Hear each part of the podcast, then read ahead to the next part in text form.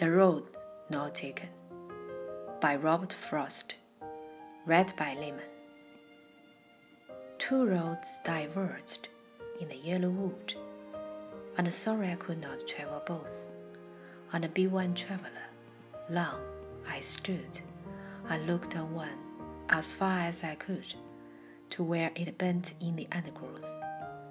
Then took the other as just as fair, and having perhaps a better claim, because it was grassy and wanted wear, though as for that, the passing there had worn them really about the same, and both that morning equally lay, in leaves no step had trodden black.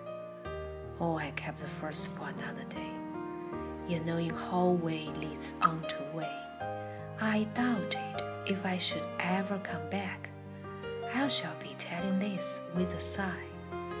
Somewhere ages and ages hence, two roads diverged in the yellow wood, and I, I took the less traveled by, and that has made all the difference.